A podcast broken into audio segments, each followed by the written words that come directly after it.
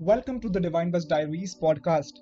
Earlier we discussed about the book Choices, written by Shiv Shankar Menon, a former diplomat. Um, he has quite in detail expressed his views on the US-India civil nuclear deal agreement, and uh, it was quite a watershed moment for India. As we move ahead, let's understand how the process of obtaining an NSG clearance of an exemption for India actually transpired.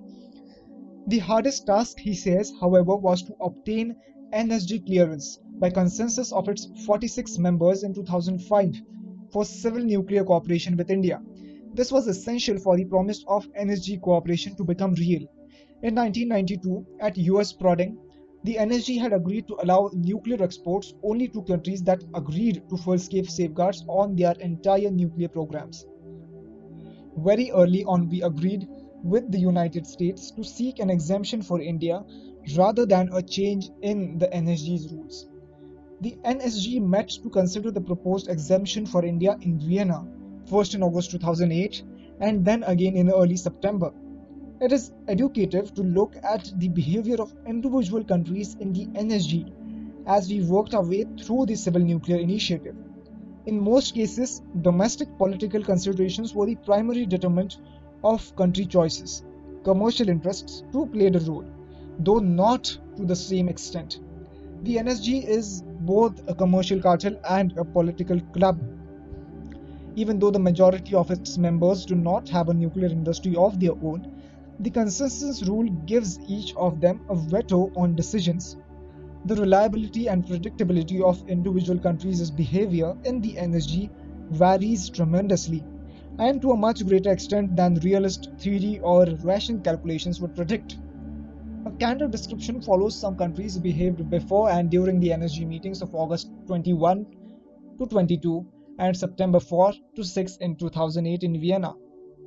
The United States clearly had its own game plan, driven by the administration's need to carry a democratic Congress on the 123rd Agreement, and was therefore careful in dealing with attempts by others to obtain additional commitments from India on testing or banning enrichment and reprocessing transfers, and of course in creating continuous leverage by adding some form of regular review, thus placing India on probation. Each of these were, was an alteration to the basic July 18, 2005 India-US understandings. The Indian strategy was to keep these limitations and qualifications and any linkage to India's future behavior separate from the exemptions. In other words, to get a clean exemption with no strings attached. The United States may have been tempted to work through its allies to include demands that India had resisted in the earlier bilateral negotiations. However, once it became clear that any uh, conditions would lead to India rejecting the results, the United States used all of its influence to obtain a clean exemption. Thus, the NSG at US instance was satisfied with a public restatement by External Affairs Minister Mukherjee of India's disarmament stances, the voluntary moratorium on testing, for instance, on the morning before the NSG decision. The real opposition came from the Mini Six Ireland, Austria, Switzerland, New Zealand, Norway, and the Netherlands, all of whom had no interest in nuclear trade and smaller stakes in relations with India. They treated the NSG as a stage on which to play out their chosen rules. They postured and dissimulated in their conversations with the Indian delegation and were clearly unreliable. At the end of the process, these small states with large egos choose to avoid US wrath by going along with the US shaped consensus decision. One more instance of their saying one thing and doing another, pushing disarmament from others while basing their own security on the cover provided by the US nuclear weapons and the NATO or the NATO. Brazil, Argentina, and South Africa were all helpful whatever their private regrets about not following India's path or to the NWS status, they were pragmatic and supportive when it mattered. They each had their own points of view on the issues. All three had enrichment technology and for years had resisted US efforts to secure an NSG ban on enrichments and reprocessing transfers. They were pragmatic and sufficiently integrated into the international system to work for reasonable solutions and to seek to avoid damaging their relations with either India or the United States. South Africa had a particular work closely uh, with sensitivity about Israel, the earlier apartheid regime having worked closely with Israel's clandestine weapons program in the 1960s and the 1970s, and hence were allergic to broader formulations on NSG links with non member adherents, with an exception for India. Russia was well disposed but played a smaller role, being kept out of the three power group that the United States from with France and the United Kingdom to steer the meeting. While Russian power to move the international system may be limited or blocked by the West, still has a massive capacity to disrupt it. Russia's relations with the United States have worsened considerably after conflicts in the Kosovo and Georgia. But the strength of Russia's ties with India, and in fact that Russia was already building a nuclear power station at Kudankulam in India, outweighed those negative factors. Australia, Canada, and Japan, loyal allies of the United States, each delivered in their own way. Commercial interests resulted in Canada proposing that the exemption and therefore actual cooperation with India only begin after 2010. This would give Canada time to conclude its bilateral cooperation agreement with India, and we have suited the United States by neutralizing any head start that France and Russia had as a result of the complexity of the US processes.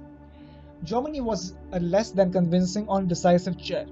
Some resentment of what this meant for India came out in the text Germany proposed from the chair for the press release at the end of the inconclusive August meeting.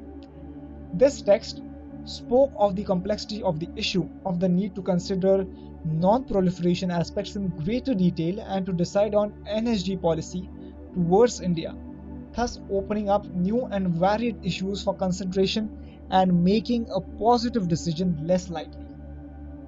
China was careful, very importantly, China was careful to be non committal, urging caution on the other members but not mentioning criteria or other countries such as Pakistan, even elliptically. China made you know balanced statements on the need for peaceful uses of atomic energy for, and for non-proliferation to be respected its preferences became clear in its strong support for the Germans' chair's draft of the August press release, which was ultimately stymied by Russia and South Africa, which sought and obtained approval of nuclear uh, of a neutral and minimalist release. It was clearly China's expectation until the last minute that the mini six would dig in their heels and prevent a consensus on the exemption when the six changed positions overnight during the September meeting, China was unwilling to be seen as the only nation opposing the proposal and went along. On the morning of September 6, 2008, the Chinese mission in Vienna sent the Indian delegation in the hotel a written communication that China would support the draft decision as it had been worked out, in this way avoiding being the last to support India's position. Chinese Foreign Office officials later blamed inaccurate reporting from the Chinese ambassador in Vienna for the stance and the misunderstanding. But the damage to China's public image in India was considerable and even lasts to this day. So, this was how the complicated process of what we can uh, always say of obtaining the NSG clearance of an exemption was in, for uh, India took place. There were multiple hurdles starting from Germany as well as China, but later it all had to work out. And it really worked out for India. This was all for the US India civil nuclear agreement as Mr. Menon has described it in his book Choices Inside the Making of India's Foreign Policy. This was me, Ajinkya Kavre, your host, signing off. Until then, take care, wear a mask, and stay safe. Thank you.